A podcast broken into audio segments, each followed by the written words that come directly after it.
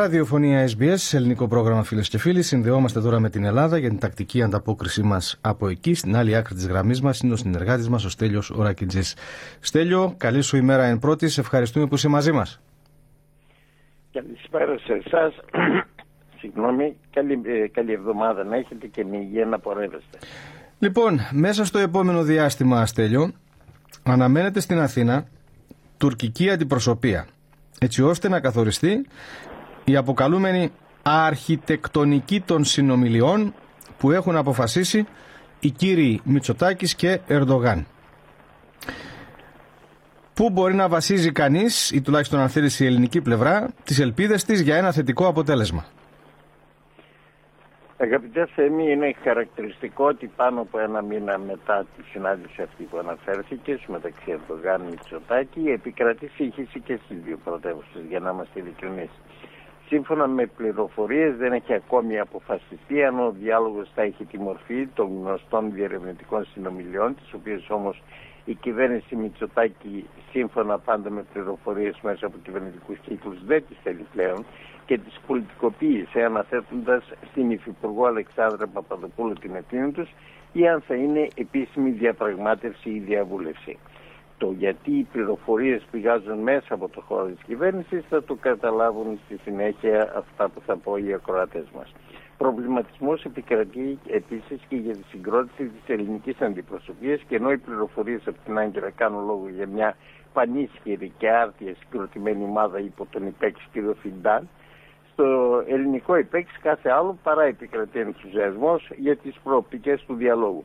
Γιατί σε αυτό το χρονικό διάστημα θέμη συνέβησαν αρκετά και έγιναν αρκετές αναλύσεις από τα διάφορα think tank της ίδιας της κυβερνητικής παράταξης. Σημειώνεται πως στη διακήρυξη των Αθηνών αναφέρεται ότι τα μέλη συμφωνούν να συμμετέχουν σε συνεχείς επικοδομητικές και ουσιαστικές διαβολεύσεις με βάση τους ακόλουθους πυλώνες. Πολιτικός πολιτικός διάλογος σε θέματα αμοιβαίου συμφέροντος, διερευνητικές και διαβολευτικές συνομιλίες. Ποια είναι όμως τώρα η διαφορά μεταξύ διερευνητικών και διαβολευτικών συνομιλιών, αυτό θα φανεί στην πράξη. Θέμη. Λοιπόν, κάνω μια παρένθεση στην ανταπόκρισή σου, διότι είμαστε ζωντανή εκπομπή και έχουμε και το βλέμμα μας τραμμένο στο τι γίνεται στο ανοιχτό πρωτάθλημα της φέρησης της Αυστραλίας. Μετά τη Μαρία Σάκαρη, λοιπόν, και ο Στέφανος Τσιτσιπάς προκρίθηκε στον δεύτερο γύρο, φίλες και φίλοι. Μόλις ε, πριν από λίγα δευτερόλεπτα έληξε το παιχνίδι του. Ο Έλληνας πρωταθλητής νίκησε εν τέλει τον Βέλγο Μπέργκ 3-1 σετ.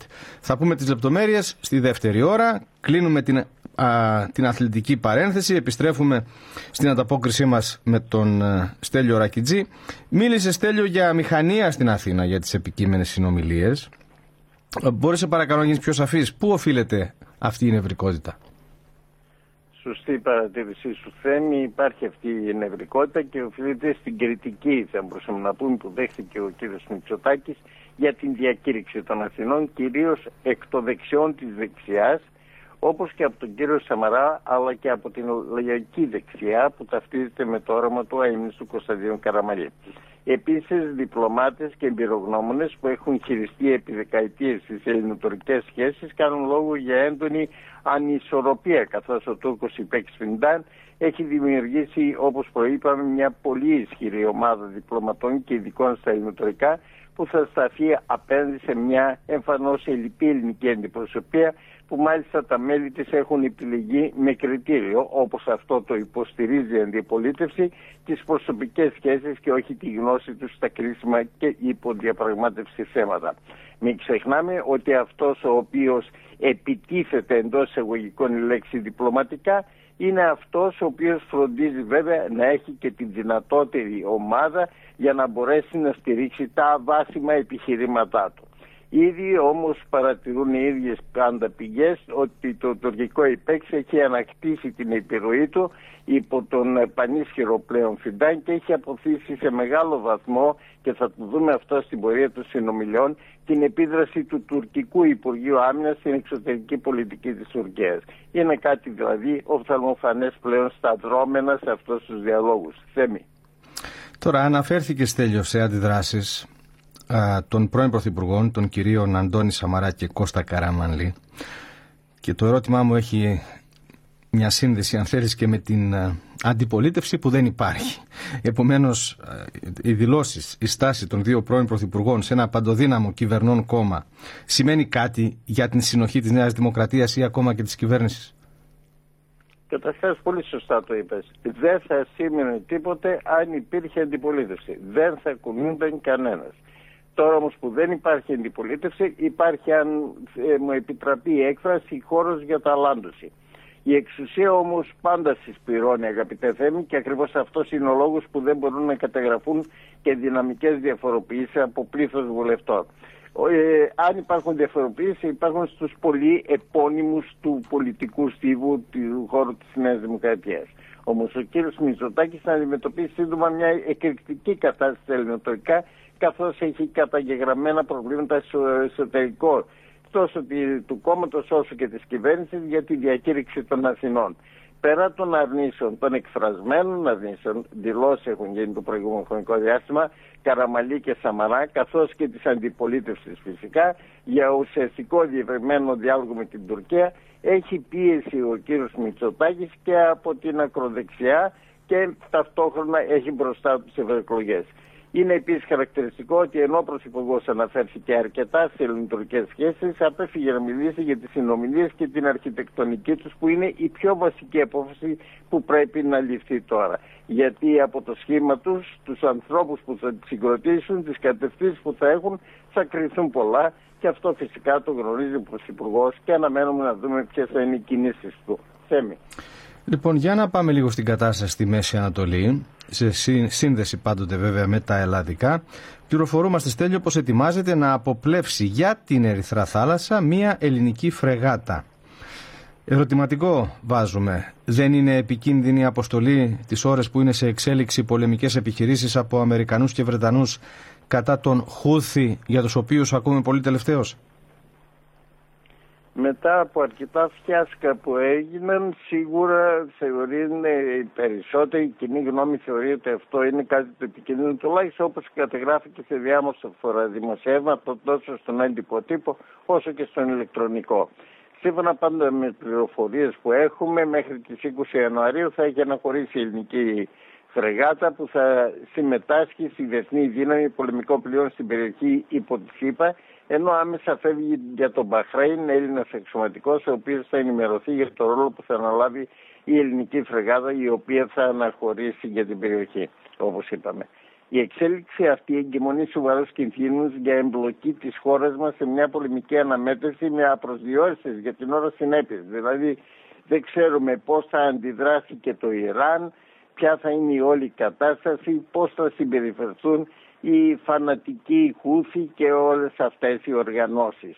Σοβαρό θέμα προκύπτει ότι όλη η επιχείρηση και τα συνέβη και η αποστολή καταρχήν ελληνική της εργάτας δεν τελεί υπό κάποιο έστω και τυπικό ε, κάποια τυπική εντολή δηλαδή ενός διεθνούς οργανισμού ή κάποια συμμαχίες. Παραδείγματος χάρη αν έδωνε εντολή ο ΟΗΕ ή ακόμη το ΝΑΤΟ ή η Ευρωπαϊκή Ένωση. Ε, είναι δηλαδή μια συμμετοχή όπως θα λέγαμε χωρίς να καθορίζεται από κάποιους, ε, από κάποιους εντολέα. Σε δήλωσή του ο πρόεδρος του ΣΥΡΙΖΑ, ο κ. Στέφανος Κασελάκης, αναφέρεται σε κινδύνους για τις ενόπλες δυνάμεις, ε, προσθέτοντας ότι η Ελλάδα στην ευρύτερη περιοχή πρέπει να επικεντρώνεται στο διπλωματικό της ρόλο του πυλώνα της ειρήνης και σταθερότητας το ΚΚΕ από την πλευρά τους ζητεί να σταματήσει άμεσα, άμεσα κάθε εμπλοκή σε αποστολές που δεν έχουν καμιά σχέση με την άμυνα της χώρας και την προστασία των συνόρων της. Τέλος, για διασπορά πολύτιμων οπλικών συστημάτων της χώρας κάνει λόγο η ελληνική λύση. Θέμη.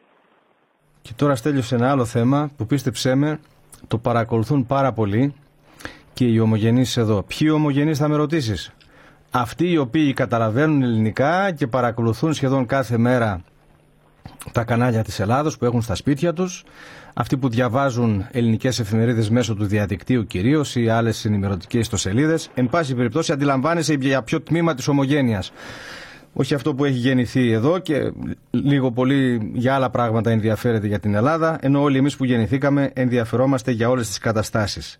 Και μιλώ για το θέμα των ομόφυλων ζευγαριών που έχει γίνει θέμα συζήτησης και εδώ ανάμεσα στις τάξεις των ομογενών. Ε, βασανίζει από ό,τι βλέπουμε με εισαγωγικά, αν θες να το πούμε, χωρίς εισαγωγικά. Βασανίζει λοιπόν τον πολιτικό κόσμο εκεί της πατρίδας. με την Εκκλησία να έχει και αυτή τον ρόλο της, αν και ακόμα δεν τον έχει αποσαφηνίσει πλήρως, τουλάχιστον ακούσαμε τον Αρχιεπίσκοπο Αθηνών και πάει σε Ελλάδα, τον κύριο Ιερώνυμο, να είναι επιφυλακτικός, να λέει να περιμένουμε να δούμε τι θα πει τελικά το νομοσχέδιο, ο νόμος. Ε, Συνοψίζοντας όσα έχουν μεσολαβήσει, Στέλιο, ποια είναι η εικόνα σήμερα γύρω από αυτό το θέμα; Βέβαια θα μπορούσα εγώ να κάνω ένα φιλοσοφικό ερώτημα. Οι συμπατριώτες μας, οι ομογενείς που ζουν εκεί και βέβαια έχουν γεννηθεί στην Ελλάδα, έχουν μεγαλώσει πολύ από αυτούς στην πατρίδα και τώρα βρίσκονται εδώ και πολλά χρόνια στην Αυστραλία. Αλήθεια το ερώτημα είναι σε ποια ε, χώρα ζουν. Εκεί τι γίνεται, υπάρχει ο γάμος ομόφυλων ζευγαριών. Έχει περάσει, έχει περάσει. Έχει περάσει. Ναι, ναι. Είναι κάποια θέματα που θα πρέπει να τα κρίνουμε. Όχι μόνο το πώς θα θέλαμε να είναι η χώρα μας, αλλά το πώς γενικά βλέπουμε να κινείται παγκοσμίως σε όλη αυτή η κατάσταση. Από εκεί και πέρα θα πω εγώ το εξής ότι Ω γνωστό, οι υπουργοί όπως ο κύριος Μάκης Βορύδης, ο οποίος το τελευταίο εξάμεινο έχει καθοριστικό και αναβαθμισμένο ρόλο, μπορούμε να πούμε, στο στενό επιτελείο του Πρωθυπουργού, πολλοί επίσημοι υπουργοί και ακόμη περισσότεροι βουλευτές της Νέας Δημοκρατίας είχαν διαμηνήσει προς το γραφείο του Πρωθυπουργού ότι δεν πρόκειται να υπερψηφίσουν το επίμεχο νομοσχέδιο, αλλά γιατί είναι ιδεολογικά εναντίον του και άλλοι γιατί υπολόγιζαν το κόστος που θα εισέπραταν από την εκλογική τους βάση. Παράλληλα, οι, μετρη... οι μετρήσεις που γίνονται στην κοινή γνώμη ε, το δείχνουν ότι οι τρεις στους τέσσερις ε, προερχόμενους από το χώρο της Νέας Δημοκρατίας δεν δέχονται το γάμο ομόφυλων ζευγαριών κυρίως λόγω του δικαιώματος της τεκνοθεσίας που αυτός συνεπάγεται. Επομένως, το αγκάθι για την κυβέρνηση θα ήταν η εικόνα που θα έδειχνε η Νέα Δημοκρατία με 10 και παραπάνω βουλευτές να καταψηφίζουν το νομοσχέδιο. Μπορεί στη βάση να μην είχε ουσιαστικό κόστος, αλλά μια τέτοια εικόνα του κόμματος στη Βουλή θα δημιουργούσε σίγουρα προβλήματα. Έτσι, ο κ. Μητσοτάκης και οι επιτελείς αποφάσισαν να προχωρήσουν σε τρεις κινήσεις. Πρώτον, δεν έθεσαν θέμα κομματικής πειθαρχίας, καθώς αυτό το ζήτημα χαρακτηρίστηκε θέμα συνείδησης. Δεύτερον, έθεσαν, ε, και εδώ βέβαια υπάρχει μια πορεία, άλλα θέματα δεν είναι θέματα συνείδησης.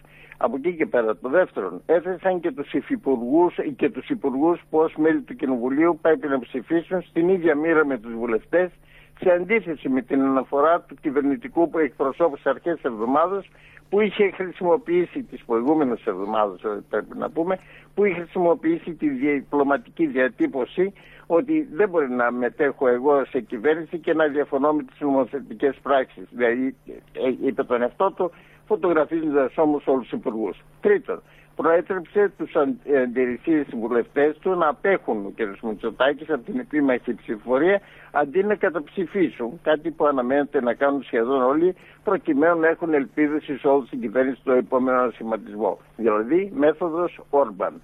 Θέμη. Ναι, αυτό που ερμηνεύτηκε επικοινωτρόπως αυτό το τελευταίο που ότι ας πώς να το πούμε μια προτροπή του Πρωθυπουργού σε διαφωνούν βουλευτές να απέχουν της ψηφοφορίας ότι με αυτά τα λόγια επί της ουσίας τι μήνυμα στέλνει στους εκλογείς της χώρας όταν εκείνοι απέχουν από τις uh, ψηφοφορίες είτε για τις εθνικές εκλογές είτε για τις ευρωεκλογές είτε για τοπική αυτοδιοίκηση και ούτω καθεξής. Εν πάση περιπτώσει uh, και για αυτό το θέμα όμως Στέλιο υπήρχε αντίδραση και δυναμική μάλιστα από τον πρώτο Πρωθυπουργό τον κύριο Σαμαρά.